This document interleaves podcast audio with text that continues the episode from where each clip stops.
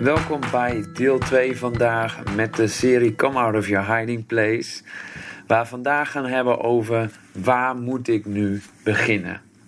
Aan de hand van de Bijbeltekst vandaag in Matthäus 25, vers 21 wil ik je meenemen in een leuk verhaal hoe ik zelf ben begonnen met evangelisatie in mijn omgeving met de middelen die ik op dat moment ter beschikking had. Nou, in Matthäus 25, vers 21 zegt het ook, de gelijkenis van de talenten. Je kent het vast wel. En dan zegt het ook, je bent, waar de Heer ook zegt, je bent een goede, betrouwbare knecht. Nou, omdat je dit kleine bedrag goed hebt beheerd, zal ik je een grote verantwoordelijkheid geven. Deel in mijn vreugde.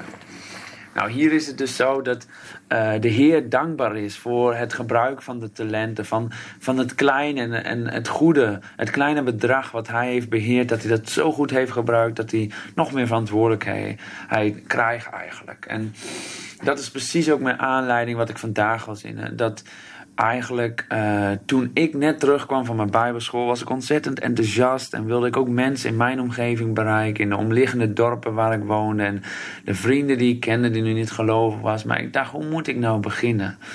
En ik wist het eigenlijk niet zo goed. En ik had niet zo heel veel mensen om me heen die met mij samen dit wilden oppakken. En hoe ik dit moest doen. Dus ja, na een tijdje ja, vervaagde dat verlangen dan ook. En was het gewoon jammer, want ik dacht van ja, nu doe ik eigenlijk helemaal niks. En, en waarom begin ik gewoon niet met een klein begin? Hoe het ook met deze Bijbeltekst. En waarom beginnen we niet gewoon met het kleine te beheren, zodat we ook andere grote mogelijkheden krijgen? Waar we misschien van dromen of waar we ooit een keer op hopen dat we dit mogen doen. En, dus ik ben gewoon begonnen met het kleine. Ik ben gaan bidden, gaan nadenken en God geeft mij mogelijkheden en ideeën om. Uh, zodat ik naast dat wat ik al doe, uh, bereid zijn. En de mensen die op mijn pad komen, om die getuigen te zijn. Om daar uw liefde te laten zien. Om gewoon ook concreet en uh, gestructureerd, wekelijks misschien wel mensen ergens te bereiken. Uh, nou, er kwam eigenlijk een idee in me op. En de mensen eigenlijk, de doelgroep die ik ook op mijn hart was, waren jonge mensen. En uh, waar kan je nou die jonge mensen ook vinden die niet gelovig zijn? Dat is vaak in het weekend als ze uitgaan en stappen en veel lol hebben. Ehm, dan moet je eigenlijk daar bij de uitgaansgelegenheden zijn, bij, bij kroegen en cafeetjes. En dus ja, ik dacht, daar moet ik zijn. En ik heb een organisatie gevonden die daarheen ging. En daar heb ik me bij aangesloten. En zo begon ik gewoon om vrijdagavond in cafés te bezoeken in de omliggende dorpen. Waar eigenlijk mijn uh, vrienden en uh, kennissen eigenlijk waren die niet gelovig waren. En hun zo ook te proberen te bereiken met mijn verhaal, wat, wat Jezus in mijn leven had gedaan. Nou, heel eenvoudig dus. Gewoon onder de mensen te zijn. Ging ik daarheen met andere christenen.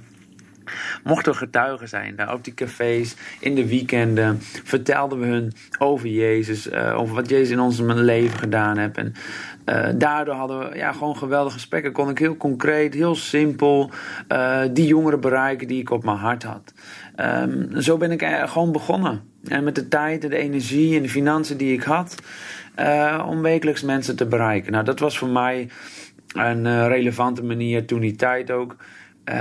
Natuurlijk was dat spannend of heel moeilijk in het begin en elke keer weer een drempel. En nog steeds is, dat, is het een drempel als je mensen wil bereiken of je wil iets zeggen tegen iemand. Dan moet je altijd die drempel even overgaan. Maar het, het is altijd de moeite waard. En dat heb ik toen ook gezien. Als ik dan vrijdagavonden daarheen ging om niet om te feesten, maar om over Jezus te vertellen. Over, ja, over wat hij heeft gedaan. Dan was het wel een drempel. Maar ik had zulke mooie gesprekken altijd weer. En mensen die ik mocht ontmoeten. En jongeren die eigenlijk hongerig waren om te luisteren naar jouw verhaal, wat, wat Jezus heeft gedaan.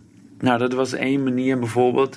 Maar ik heb ook nog een ander voorbeeld die ik je vandaag wil meegeven. En dat was dat ik eigenlijk vroeger, toen ik nog niet geloven was, heb ik eigenlijk mee uh, deelgenomen aan een Alpha-cursus. Nou, je kent de Alpha-cursus vast wel, het geweldig concept. Uh, waar uh, mensen, een doelgroep wordt uitgenodigd, of het nu studenten of jongeren of volwassenen zijn. Of, die worden uitgenodigd, ze hebben een maaltijd met elkaar, ze, ze hebben een gezellige middag. En ze, ze leren daar eigenlijk een soort introductie krijgen van een christelijk geloof. Nou, daar heb ik vroeger aan meegedaan zelf en dat had geweldig ja, ja, mij impact op mijn leven gehad. En geholpen goede keuzes te maken in mijn leven uiteindelijk. En uh, ik dacht, waarom doe ik dat zelf niet? Waarom ga ik niet zoiets opzetten? Dus ik ben op zoek gegaan ook naar andere enthousiaste christenen. En naar, naar mijn kerk ook toe gegaan. En mensen gevonden. En we hebben een team samengesteld. En we hebben de kerk gevraagd om achter ons te gaan staan. En of we deze cursus konden opzetten. En uh, die steun kregen we. En God zegende de voorbereidingen hierin. En we hadden ontzettend mooie mogelijkheden. We hadden uh, heel veel mensen benaderd om mee te helpen met het koken, mee te helpen in een gebedsteam, mee te helpen organiseren en te promoten. We gingen uh, posters ophangen in uh, verschillende winkels, in, in kranten, publicatie, artikelen publiceren. En het, uh, het was gewoon heel simpel. Heel simpel eigenlijk. Hoe we gewoon als team mensen in mijn omgeving, in het dorp waar ik woonde, om mensen te gaan bereiken die Jezus nog niet kenden. Nou, boven kwamen er een, een, heel aantal eh, deelnemers voor zo'n cursus. Er waren volgens mij een stuk of dertig deelnemers, onder velen ook niet gelovigen. En uh, wat voor getuigenissen daaruit zijn gekomen en mensen die daardoor veranderd zijn, is, is enorm, die impact. Terwijl het eigenlijk zo makkelijk was om met andere enthousiaste christenen een cursus te starten, met de, met, in samenwerking met de lokale kerk. En uh, ja, dit, dit, zijn gewoon twee voorbeelden. Deze bezoeken van deze uitgaansgelegenheden, de Alpha-cursus starten daar was waar ik iets mee mocht beginnen toen ik de eerste keer had de verlangen van, nou hoe, hoe kan ik dan uh, mijn naasten bereiken? En zo is het ook voor jou. En dan wil ik je vandaag dan ook in uitdagen en uitnodigen. Hoe kan jij nou vandaag de dag uh, mensen bereiken? De mensen waar jij zo'n hart voor hebt. Vorige week hebben we daar ook even over gepraat, maar nu ga ik er verder op in. Van, uh, denk eens over na. Vraag God eens uh, jou een ideeën te geven, creatieve ideeën. Hoe je nou die mensen in jouw omgeving, in jouw straat of op je werkplek, waar je ook bevindt dagelijks, hoe kan je ze nou gaan uh, bereiken? Is er misschien iets wat je wel kan opzetten of starten binnen jouw kerk of eh, met jouw kerk of met een andere organisatie of sluit je ergens bij aan en investeer, investeer daarin. En uh, neem zo ook jouw deel om, om die mensen te gaan bereiken die jij op je hart hebt. Denk erover na, bid daarvoor.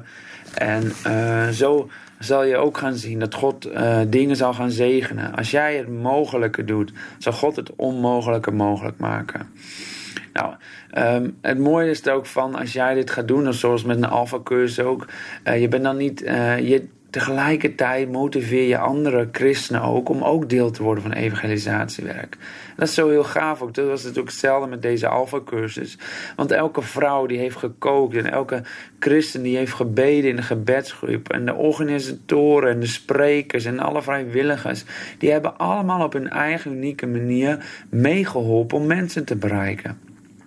Nou, uh, dit heeft zo'n impact, geloof ik, dat als jij gaat uh, actie ondernemen, als jij een stap gaat zetten, zal je niet alleen uh, die mensen gaan bereiken die je wil bereiken, maar je zal ook tegelijkertijd andere christenen aansporen om samen met jou deze dingen te doen. En uh, hoe groot zal die impact allemaal niet zijn? Ik heb één getuigenis van één jongen die deelnam aan deze Alpha-cursus. Hij kwam zelf uit de gereformeerde gemeente.